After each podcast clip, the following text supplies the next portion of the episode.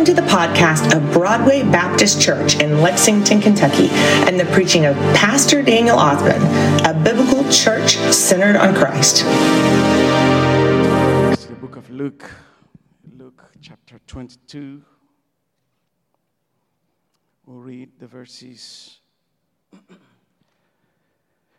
31, 31 to 34, or to 33, 31 to 33. Simon, Simon, look out. Satan has asked to sift you like wheat. But I have prayed for you that your faith may not fail. And you, when you have turned back, strengthen your brothers. Lord, he told him, I am ready to go with you both to prison and to death. Amen. Yeah. So before we we get to this portion of scripture, the previous verses give us a little bit of what had been happening before this time. And so, before this time, Jesus and his disciples uh, had just um, gone to where they would have their last supper. And we can see that from verse 1 to 6. Uh, first of all, from verse 1 to 6, we see that Judas had agreed with the chief priest to betray the Lord Jesus. That is the first part of the, of the chapter. Judas had agreed with the chief priest to betray Jesus. And then we also see now the Last Supper I was just talking about a while ago that the Lord Jesus is going to be having his last meal, his dinner, his last supper with his disciples, which happens to be the Passover feast as well. And we see that from verses 7 to 16. And, and then as we keep going down, we get to see that it is also in this venue, that is 17 to 22, where Jesus instituted the Lord's Supper. It is during this time that the Lord's Supper comes into uh, institution by Jesus Christ. And so, um, right after that, all of that has happened. Now the disciples get into an argument, trying to find out who is going to be the greatest in the kingdom. That's a dispute that breaks out amongst the disciples. Power struggle, just like we were talking about Africa a while ago. These things are as old as mankind exists. Power struggles. We even see that amongst the disciples. And so here they are having this dispute who will be the greatest in the kingdom, who will be the most powerful, and stuff like that. Verse 23 to 27, that's where you can read that of the same chapter. But Jesus comes in with a solution to their dispute. And he says, Whoa, whoa, hold it. Everybody's going to have something to do, everybody's going to be somebody. Amen. There's nobody who is going to be greater than the other. You all are going to be seated in thrones and judging people and judging the other believers. So there is no, this is not important here now. Amen. So Jesus comes in with a solution to their dispute.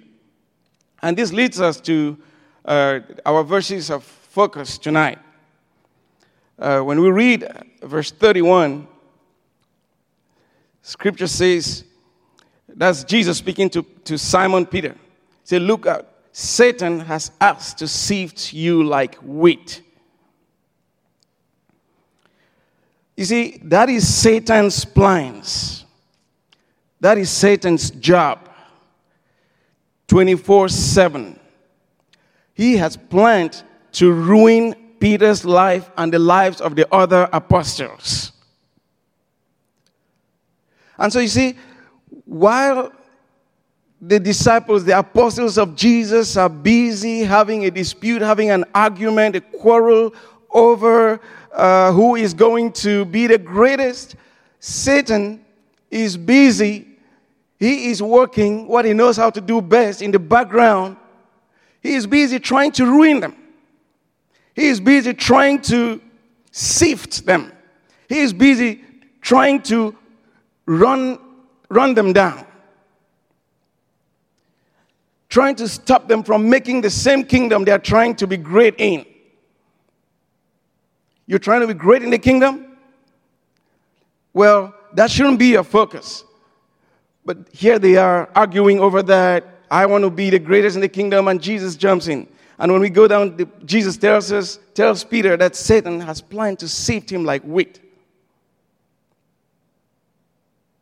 Satan has tr- his plans is to make sure you don't make it into that kingdom you want to go and be great in.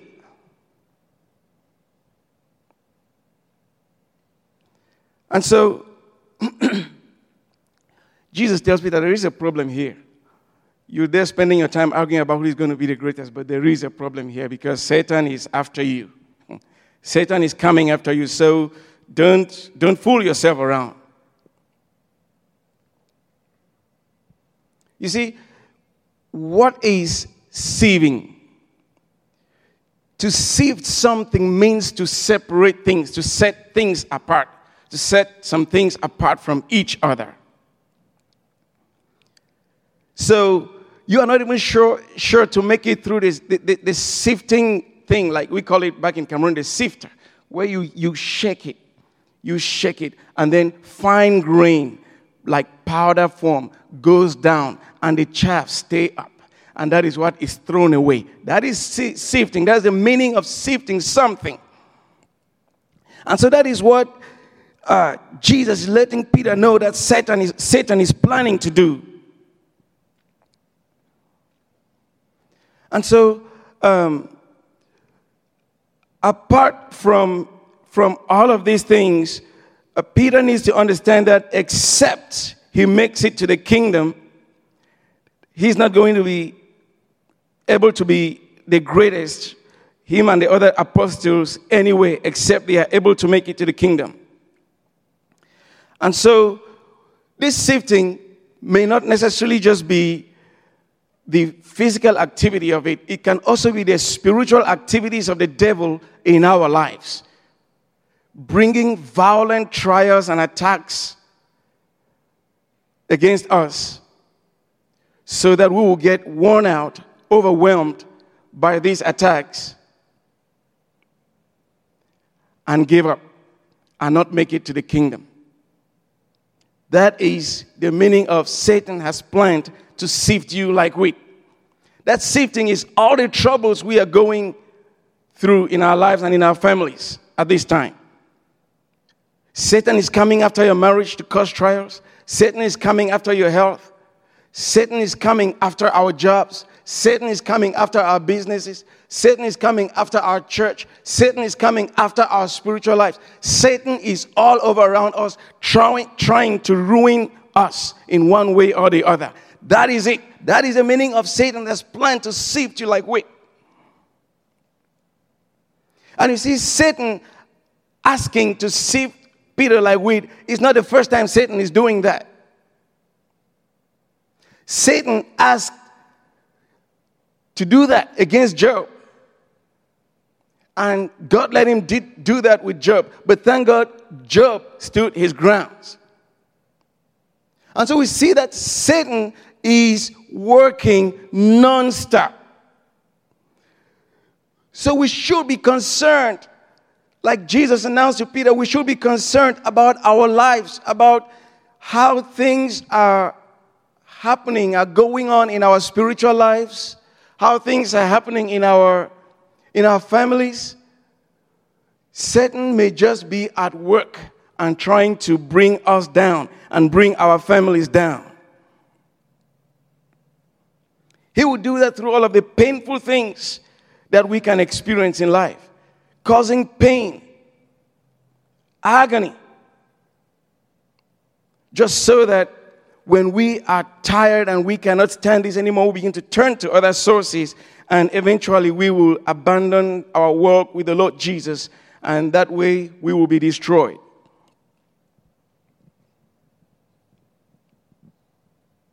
Satan is not preoccupied with unbelievers. Satan's target is believers, are Christians. That is his target. Sometimes we make the mistake to think that because we are Christians, nothing bad is going to happen to us. We make the mistake to think that those people, the bad things that are happening to them is because they are unbelievers. Right. Well, I'm so sorry. I mean, we are the most targeted as believers by Satan and his agenda.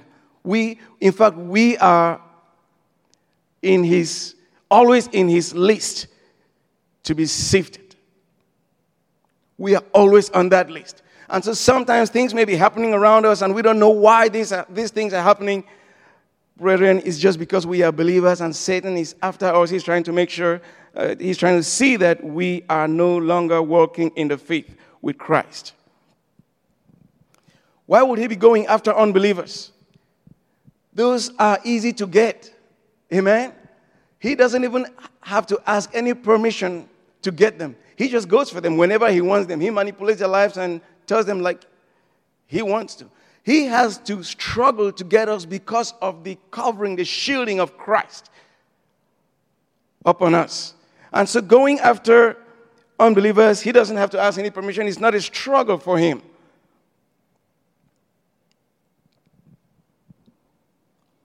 And so sometimes we may get busy with trivialities like the apostles were getting busy with the trivialities of who is going to be the leader and who is going to be this or that in the kingdom, whereas the most important thing is focusing on what really matters for us, which is standing strong to make it to that kingdom. Churches many times get into some of these fights. We just get busy with all kinds of things in church that really are not central to why the church truly exists. And then we are busy knocking our heads, we are busy uh, fighting each other, and the enemy is busy destroying the church. Because that is what was happening here. The apostles, after having their Lord's Supper with Jesus, and they knew Jesus was going to go very soon, they want to know who is going to be great. And they're, they're, that's the symbol of the church, as symbolic of the church. They are fighting amongst each other. They are talking. They, probably there, there was a real fierce argument going on. And while they are doing that, the devil is working. The enemy is busy. That's why the church finds itself where it is today. The church can never be wiped out by the devil, for sure. That's for certain. But the church is really struggling under the attack of the devil because we have been sidetracked. We have gone away from what is central to trivialities. And I think it's high time we start thinking about coming back. Now, let's go to verse 32, which tells us But I have prayed for you that your faith may not fail, and and that's the first part. Let's, take, let's just leave that first part right there. And so you see, um, the only reason why you and I are still standing, the only reason why we are still in the faith today is because Christ is shooting us through the power of his prayer.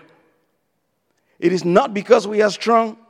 It is not because we are we know too much or because we were raised in Christian families or we have been in church for a certain number of years, it is because Christ is shooting us in His prayer. That is the only reason.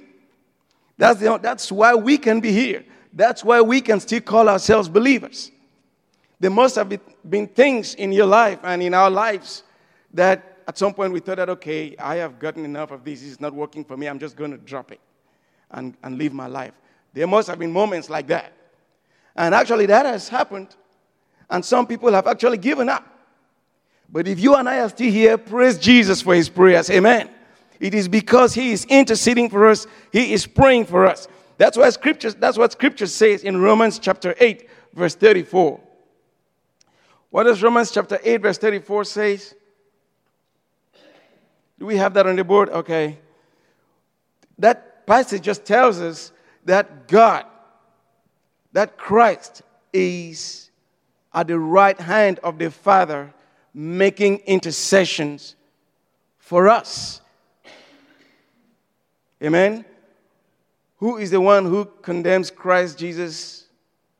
Who condemns? Christ Jesus is the one who died, but even more has been raised. He also is the. No, no, and that's the wrong text.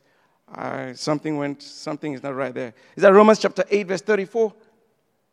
Okay, that's the wrong text. Well, I am talking about the passage where scripture says Christ is interceding for us at the right hand of the Father. So while Jesus is telling Peter, I am praying for you, that is justified, that is even strengthened and buttressed in that passage that Christ is truly interceding for us.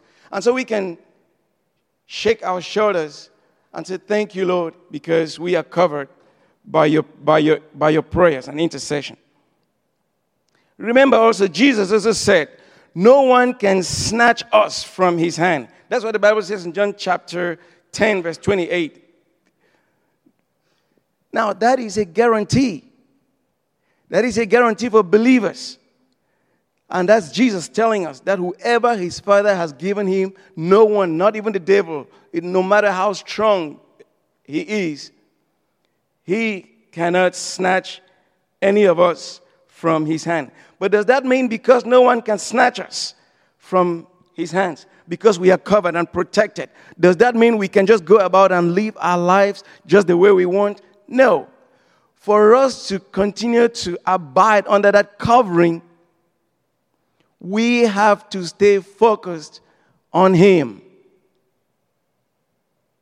Scripture tells us that he who uh, dwells in the shadow of the Almighty shall abide under His under His protection, right? So while we are believing and trusting God and knowing that Jesus Christ is the one who holds us strong in his hands, that does not mean we have to go about living our lives the way we want to. We have to stay focused so that we can be able to stay under that protection. So Jesus assured Peter, I am praying for you. And I have prayed for you so that your faith will not fail. And so the battle is not ours. The battle is the Lord's. He fights that battle of our faith for us. All we need to do is no matter the diverse attacks we get under, we only need to stay focused, stay focused and turn our eyes turned to him, not to ourselves, not to the troubles, because the plan of the devil is so that we can turn our eyes and focus on the troubles and just walk away, gradually drift away. Amen? And we don't want to focus on the trouble, but focus on the one that has given us that guarantee of preservation. And so, if the battle is His, we know He never loses a battle. If there is any failure, because Jesus said, I have prayed for you that your faith may not fail. And so, if there is any failure at any point in our lives, then the problem is not Jesus. Then the problem is definitely us. The problem cannot be Jesus because we know that He is praying for us.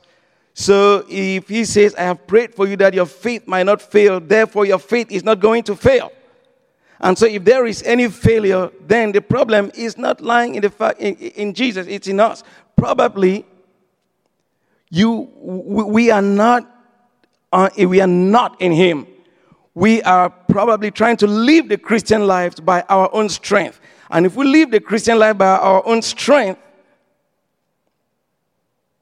we will fail. That's what Scripture tells us in in the book of Proverbs, chapter 24, verse 10, it says, If you faint in the day of adversity, your strength is small. If you faint in the days of adversity, your strength is small. Not that God's strength is small. Your strength, my strength is small. But if we hold on to Him and cling unto Him, we will still stand strong even in the day of adversity. Amen.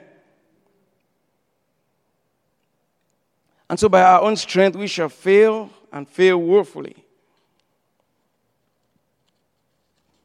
But when we depend on Christ, then it shall be well with us. Satan may toss us, beat us around, um, cause all kinds of issues in our lives, ridicule us, bring disgrace, bring shame to us and our families, whatever he does, because there are all kinds of ways he comes at us.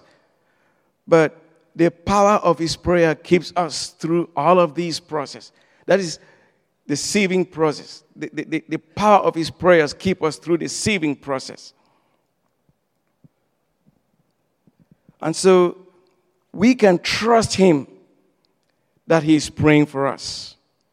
We can trust in his prayer and then we will not be, will not be sifted away. When we go to that second part of verse 2, he says, And when you have turned back, strengthen your brothers. When you have turned back, strengthen your brothers. When God rescues us from the grip of sin. When God rescues us from the world, it is so that we can rescue others. It is so that we can fight for others. It is so that we can participate in strengthening others. He never rescues us just for ourselves. There are believers all around us just because they don't say it or just because their faces are looking good, they're well made up and smiling, does not mean people do not have issues they are going through in life. There are many people struggling, and that as believers, we need to be seeking them out, seeking to understand what is going on in the life of each other and strengthening them.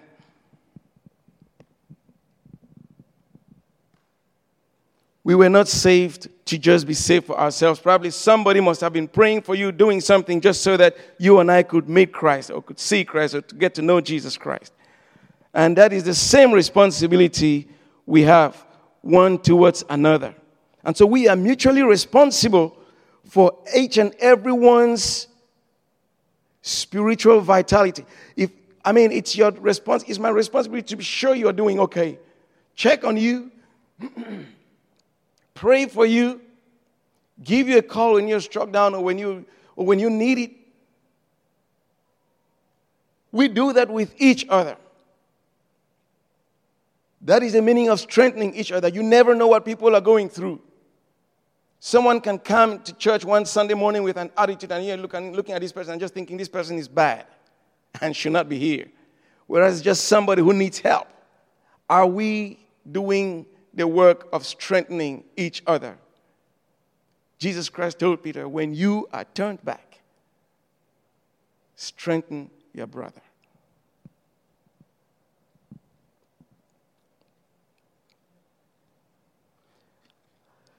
And so, verse 33, while I go through these last few sentences, verse 33, uh, we see there that Peter says, Lord, I Lord, he told him, I am ready to go with you both to prison and to death. Okay? Peter really gets overly confident on himself at this point, especially with respect to his commitment to Jesus Christ. You really see that he is so confident about himself. He says, I I'm ready to go with you. That's how confident sometimes we sound. We accept we, we, we think that we are strong enough and we are powerful enough to do to be able to do some things by ourselves. That is some confidence without really any basis. That is emotion. That is just being flippant and just talk. Because we know the rest of the story, don't we? We can't follow Jesus Christ by our own strength. We don't, we, we cannot, we can't. It's, it's, it, it, we just can't. We need to lean on Him to follow Him. We need strength from Him. We need to lean on His prayer. I mean, if I were in Peter's place, I would say, by, by, by some help from you, I am going to go with you to, to prison and to death. Anywhere you go, I will go with you. That's why when we make declarations, we don't want to be confident. We don't want to lean on our own understanding. Scripture says, do not lean on your own understanding. In other words, do not lean on your strength. Do not lean on what you can do. You want to lean on Him. We cannot do Him without Him. We cannot do Christianity without Christ. We cannot do, do, do Christianity without the power of the Holy Spirit helping us. we have seen Peter, he tried it and he failed, but thank God because Jesus Christ promised him he'll be praying for him. He came back to his senses. Hallelujah. He came back to his senses and then he kept going. It is the same with us. When we struggle and we are cast down, we keep depending on Him and He brings us up. He gets up, up, gets us up, and we keep going. We keep striving. It's a, it's a pilgrim's progress. We will meet with things that will, will not be easy for us to navigate through, but His grace will help us navigate through those things. And so, yeah, um, we have seen that we can't get too busy with trivial things and forget about what is central. Because while we are busy with trivial things, the devil is also busy setting his traps to sift us. And we have also seen that we can depend on his prayer. And so the three takeaways, just three things we can take away from this mumbling here is beware of Satan's continuous attacks.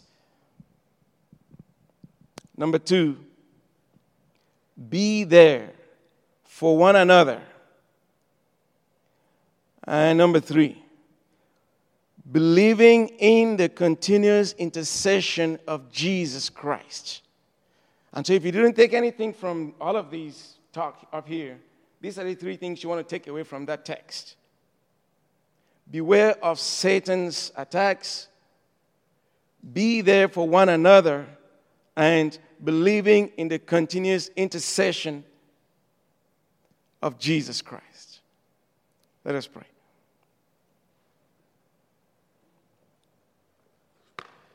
While we, before we pray, I will call on Pastor Daniel. Um, he has one or two things to say and to do, and then I will let him pray for us.